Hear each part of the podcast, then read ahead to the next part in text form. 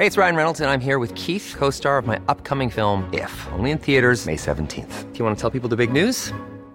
All right, I'll do it. Sign up now and you'll get unlimited for $15 a month and 6 months of Paramount Plus Essential Plan on us. MintMobile.com/switch. Upfront payment of $45 equivalent to $15 per month. Unlimited over 40 gigabytes per month. Face lower speeds. Videos at 480p. Active Mint customers by 531.24 get 6 months of Paramount Plus Essential Plan. Auto renews after 6 months. Offer ends May 31st, 2024. Separate Paramount Plus registration required. Terms and conditions apply if rated PG.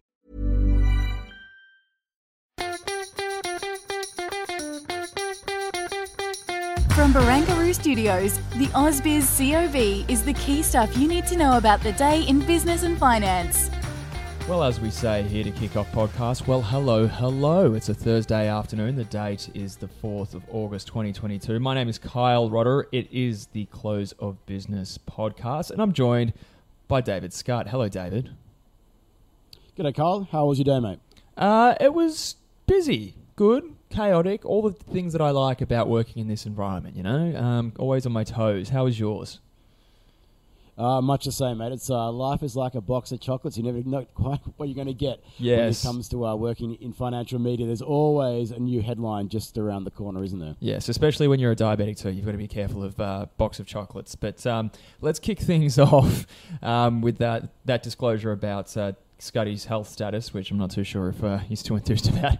But... market dead flat today after an initial rally. Couldn't hold on to those Wall Street gains. Saw a little bit of strength in the tech sector, but I guess used the term today that might have been a bit of a dash for trash, I think the phrase was. A lot of those speculative areas of the market performing well, but broadly speaking, again, market lower. Yeah, mate, I'm staring at my mug here in the studio saying stonks only go up, and certainly they've been going down a lot over the course of the first half of the year, but today it was just once again, so many of those names have been absolutely belted. Were the ones that were doing really, really well. Surprisingly enough, that they're all on, the majority of them, I should say, were all on the most shorted list as of the last update. Mm. So I wonder whether they were getting a bit of a squeeze underway like we saw back in parts of late 2020 and in 2021 as a gamma squeeze, lots of option buying taking place, and whether we're seeing a repeat Mark 2.0, but of course, very different environment we find ourselves in now. Yeah, definitely. And we were talking about it yesterday too, weren't we, though? Like whether it was the return of day trader. And I think it was the, what's the organisation called? The Options Clearing Corporation. They used to release some really good data about small lot size option trades. It kind of gave you a bit of a feel for how many, the volumes going through the market, and in particular, the volumes that related to trades placed by the day trader types. I haven't seen that data yet, but when we talk about that kind of gamma squeeze at dynamic and what have you, that's what we saw in the past. It'd be interesting to see if we were able to see that data, whether that dynamic is coming back. But we digress. We'll go through some of the big movements today. And again, we sort of touched on the nature of things. We saw Tyro Payments jump 17% or so. PointsBet rose 12%. Zip was up actually at different stages of this morning. In fact, by as much as 5 or 6%, if my memory serves me correctly. But it finished 3% lower. So that kind of gambling chip theory about what's going on there that I have is obviously fairly apparent, as well as still coming to fruition. But Orica. It announced, obviously, a cap raise yesterday for an acquisition. Its shares declined again. At Grain Corp, it declined by 6.6%, and that's been sort of beaten up a little bit. But Scuddy, anything else that caught your eye? Because really, it was a pretty quiet day on the news front overall, I think. No, there wasn't a lot. The trade balance here locally was, we all expected it was going to be a big one, but another massive record.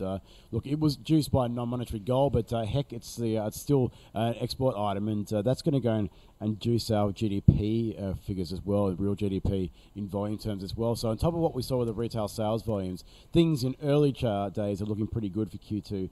GDP. That was one thing that caught my eye today. The other thing was just like the sheer volume that we're seeing going through of some of these more speculative names in the market, just a continuation of that. And it's just really interesting to go and see where it's coming from, because all it's coincided with is this pairing of expectations about rate hikes, but then of course I know inflation's still pretty sticky at the moment. So that's one of those things that investors at the moment are clearly starting to go way up, whether this is going to be sustainable or not. Yeah, for sure. And I think as well, if I'm not mistaken, I had a few people comment on the when I shared the trade balance data that maybe there was a bit of softness in imports coming through there too that increased the surplus, which sort of points potentially to maybe a bit of weaker demand. But don't quote me on that. I'll refer that to an economist maybe tomorrow in the big picture. But let's get across some of the conversations we had today, because there were a few. And one of my personal favourites, and I always love being able to land on the show in which he is visiting, is James White from Lessip Investment Management. And he jumped across a few themes in particular, but really homed in on what the post-pandemic world looked like, and had a pretty upbeat assessment of the way US households are bearing at the moment, as well as the US housing market. Any conversation that you had, Scuddy, that sort of jumps out? Tim Harcourt from UTS had a bit of a deep dive into the geopolitical situation, probably more down your neck of the woods, Carla. But yeah, really enjoyed. I know Nancy Pelosi, everyone knows that her visit to Taiwan suddenly has ruffled a few feathers and caused a bit of ructions in financial markets earlier on in the week. So getting a bit of a history lesson about her family's history in relation to China was pretty interesting, and then where it potentially could go at the moment. This bifurcation of the world that we're seeing seemingly take place before our eyes. And Tim said that it's quite a worrying trend that's going on at the moment. So yeah, keep a close eye on those developments. Yeah, and I suppose at the risk of editorializing, which I always take that risk anyway, so why would I even come with a disclaimer? But Pelosi, career politician, always one of those people that you kind of feel. I always feel a little bit cynical about. You know what I mean? Just someone who's sat in the higher echelons of government for a very long time. And to of questionable effect, perhaps. But you got to kind of hand it to it. It's a pretty gutsy thing to do, to jump on a military plane and fly pretty much in the face of China and touch down in Taiwan to make a point. And like you said before, she has form when it comes to effectively sticking the middle finger up at the CCP. So whether you agree with her or not, she certainly has flown that flag on numerous occasions in her political career. But we'll move on, because we had another couple of good conversations today. One of them was with Yu Lee. Spoke about the copper market in particular. Was that conversation with you, in fact? Was that Gags? It wasn't, mate. That might have been with Andrew. Yeah, okay. Well, it was a really, really good conversation. Really highly recommend that one. Again, it's an interesting chat at the moment, because you've got those short-term cyclical factors when it comes to the copper market, China slowing down, US recession, all that kind of stuff, China lockdowns, US potentially going into recession, slowing down if nothing else. But there is this argument that there is going to be an incredible shortage of copper as we make our obviously big transition in the global economy to a greener future.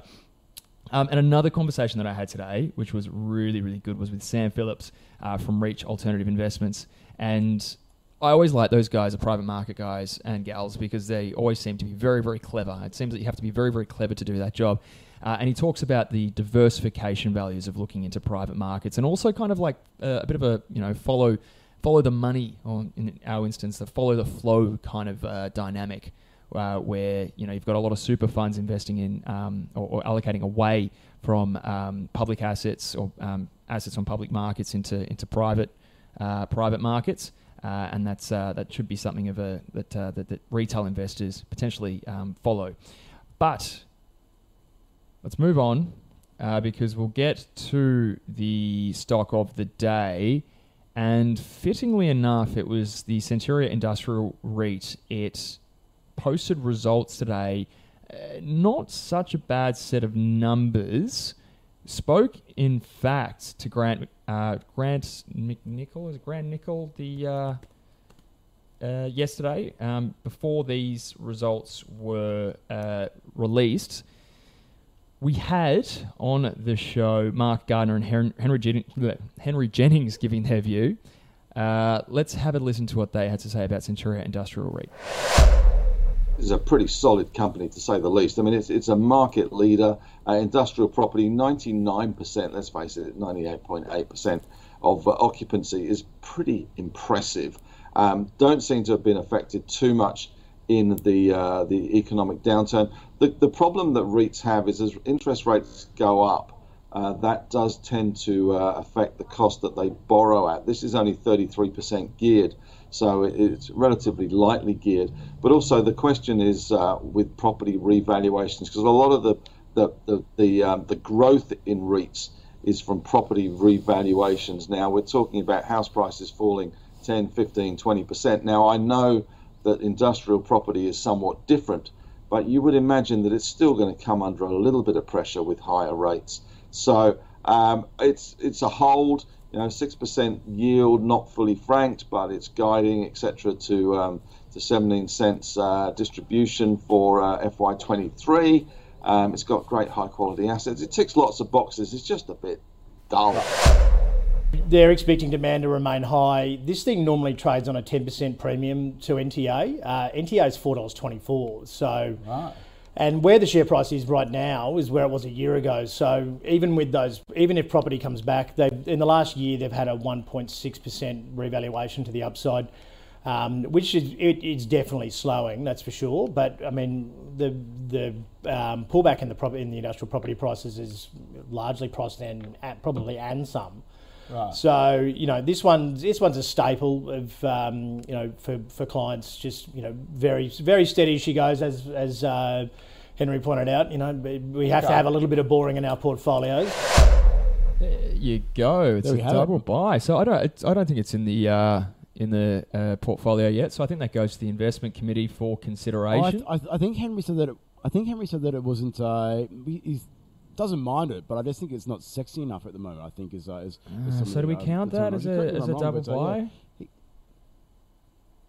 Oh, it's a hold. Okay, it's more of a hold. Okay, that's fair enough. Go. So not sexy enough. So Henry Jennings has decided that that's going to be not a candidate, but certainly Mark Gardner from Macro says it's a staple. It's like having your breakfast in the morning, your Wheaties, and your CIP as well. Yeah. Okay. Well, there you go. So there's the stock of the day.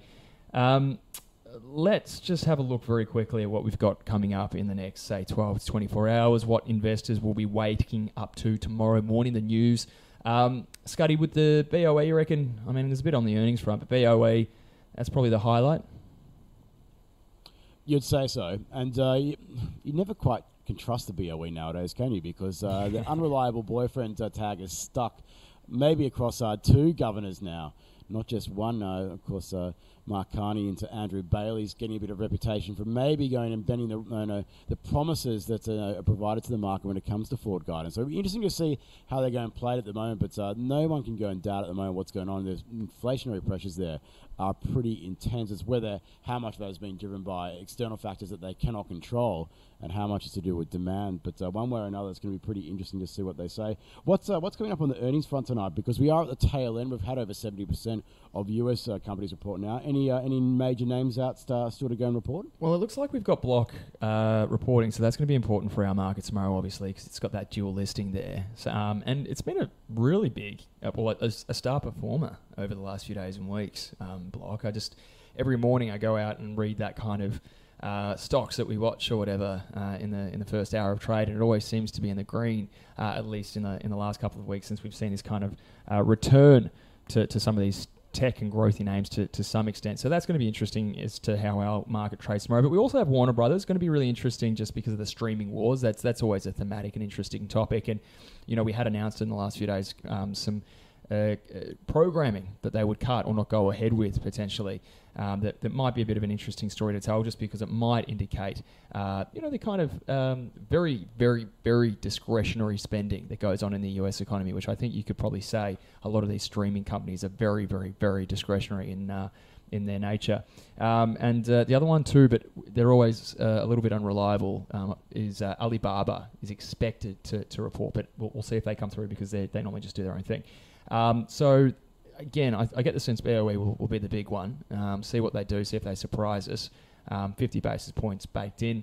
But that's what we'll be waking up to tomorrow morning for TGIF. Well, with that, we should probably say yibbity yibbity. That's all, folks. We'll go wrap it up there. Of course, non-farm payroll's out tomorrow evening as well. We'll see what it brings there. That's going to be a pretty crucial one, you'd imagine, as well. Kyle, always a pleasure to go and wrap up the day with you. Have a great afternoon, and I'll speak to you tomorrow. You too, mate. Thanks.